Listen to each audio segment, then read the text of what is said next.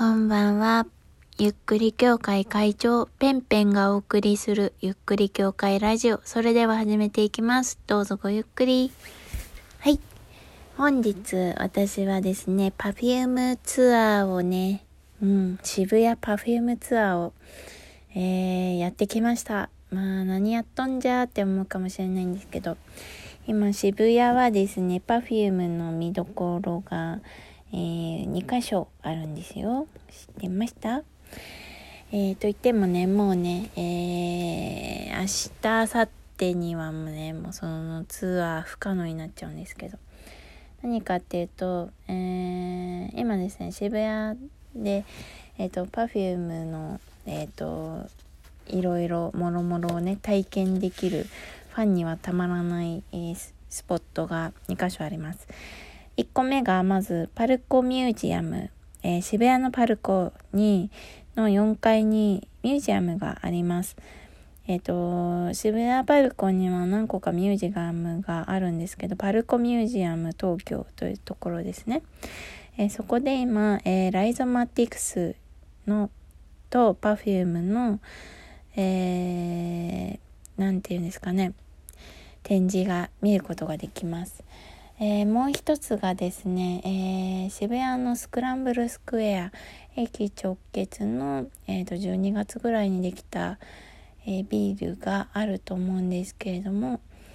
えそのスクランブルスクエアの、え5階のイベントステージというところで、えポップアップがやられてやっています。Perfume のえっと、クローゼット、 Perfume Closet という、えー、 Perfume のアパレルブランドですね、があるんですけれども、そこの、えっと、それのブランドのポップアップストアが、えー、ただいま開催中でして、で、これがですね、ポップアップストアがですね、え1月の28日まで、えー、で、方、そのライゾマティクスの展示が、えー、27日、月曜日までということでね、もう終わっちゃうんですよね。なので私は焦って、やばい、もうこの土日逃したら、あ、しかも土曜無理だから、この日曜を逃したらマジで無理じゃんみたいな感じで行ってきました。はい。じゃあまず、ライゾマティクスのえー、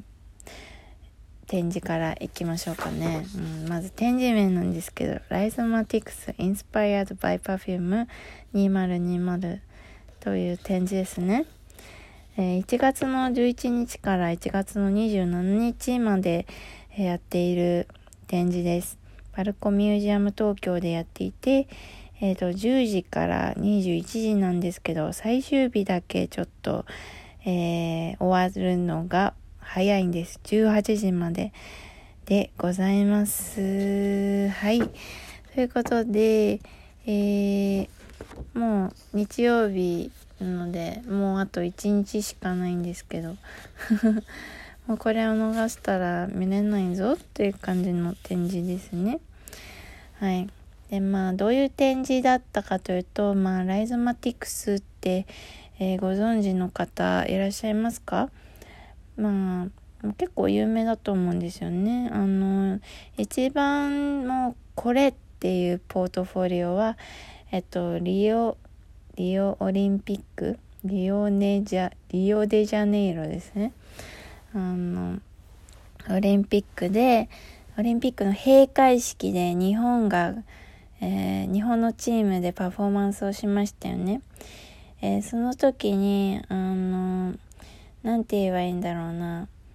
えー、いろいろな、えっと、オリンピック競技のデジタル映像が、え、会場に降り注ぐみたいな、そういう、えー、て言うんですか？デジタルのアートがあったと思うんですけど、あれを手がけている人たちですね。えー、本当になんか、なんて言えばいいんだろうな。ライゾマティクスさんは、えー、私は Perfume あとサカナクションが好きなんですけれども、えー、Perfume と共に、えー、そのいろいろな技術もともとそういうメディアアートとかを、えー、専門にやっている人たちであったんですけど、まあ、Perfume が、うん、まだここまで大きくなっていないぐらいの時から、えー、いろいろ Perfume と共に、えーと、こういうことをやろうっていうのでいろいろ一緒に、えー、大きくなっていた。Perfume、えー、と共に、えー、どんどんどんどん成長していった、えみんなで本当に挑戦しているなみたいのね私は見るのがすごい好きで、え本当に Perfume とライゾマティクスもうなんだろうな奇跡？パフュームの話するとよくこの「奇跡」っていう単語を使っちゃうんですけどあの本当に何でしょうね。Perfume のライブライブパフォーマンスを、えー、ここまで面白くしたのは本当にライゾマティクスの皆さんのおかげであるし Perfume がそれに応えようと努力してきたっていうなんかその両者が切磋琢磨し合って協力し合って、えー、仕事仕事というのかな？一つのアートライブというアートをこう作ろうっていうその姿勢っていうのが私はまあ見ていていつも感動させられるんですけどはい。っていう中ですよね。ライゾマティクスと Perfume は。本当にいつも面白いことをしているなって思います。でライゾマティクスとあのサカナクションも仲が良くてまあサカナクションのイベントで、えー、代表の真鍋さんがえー、DJ をしたりとかあとライゾマの、えっと、忘年会でサカナクションが DJ をしたりとかそういう関係もあったりとかして私もライゾマティクスのファンの一人であるなというふうに思います。そうね。あと有名なのだと何ですかね。いろいろやっているからね。本当に。ちょっとそれだけで話が終わっちゃう。でまあ私そのねライゾマティクスも好きだし Perfume も好きなんですけどその2つが兼ね備わった展示ということでこれは絶対見に行かなければということで、えー、足を運びさせていただきました。うん。あのあ懐かしいっていう Perfume の、えー、ライブステージの映像とともにあの Perfume のその裏の仕掛けをどうやっていたかっていう、えー、ライゾマティクスがプログラミングしたデータ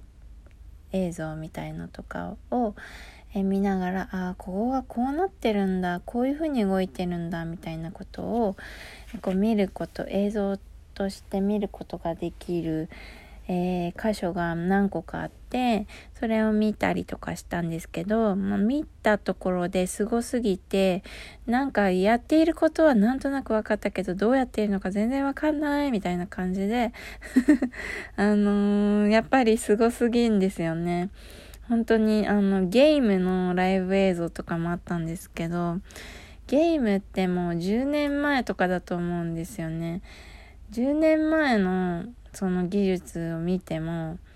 一向にわからないってどんだけ進んでんの？というか進んでいるっていう問題じゃなくて自分の頭がと全く違う領域のことをやっているから本当に尊敬みたいなね。そういう感じでなんかうん何やっているか分かんないけどなんとなく分かってそれがまたなんかちょっと分かったみたいで嬉しいみたいなそういう気持ちになりました。はい。まあ最近だとね本当にあのえー、去年がね本当にいろいろ Perfume 挑戦していましたよね。